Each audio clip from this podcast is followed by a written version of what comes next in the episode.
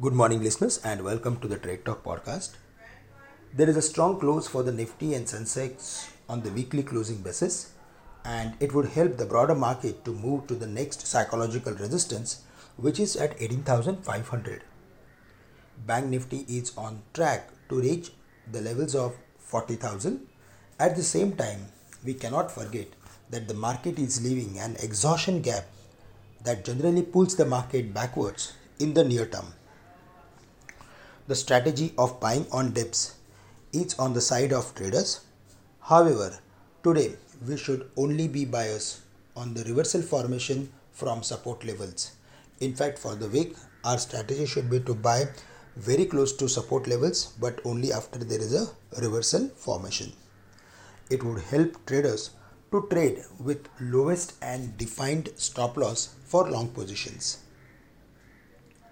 Support for the market exists at 18,250 and at 18,050 levels. On the higher side, resistance exists at 18,500 and at 18,650.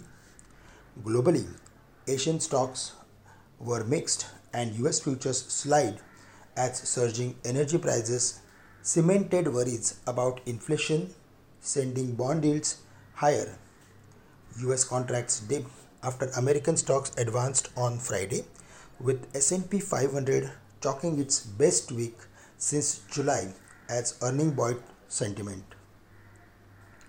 Treasury yields extended a climb while the dollar edged higher. Energy prices extended their advance with West Texas Intermediate crude oil, I mean to say WTI, is rising above the levels of $83 per barrel to the highest since 2014. Brent topped at $85 a barrel, the highest since 2018. China's third quarter gross domestic product GDP is due today along with monthly IIP and investment data and will be closely watched to gauge the severity of electricity shortages. Global major factors like crude, dollar, 10 year bond yield, as well as Indian rupee is not in our favor and they are going to certainly create some pressure at higher levels.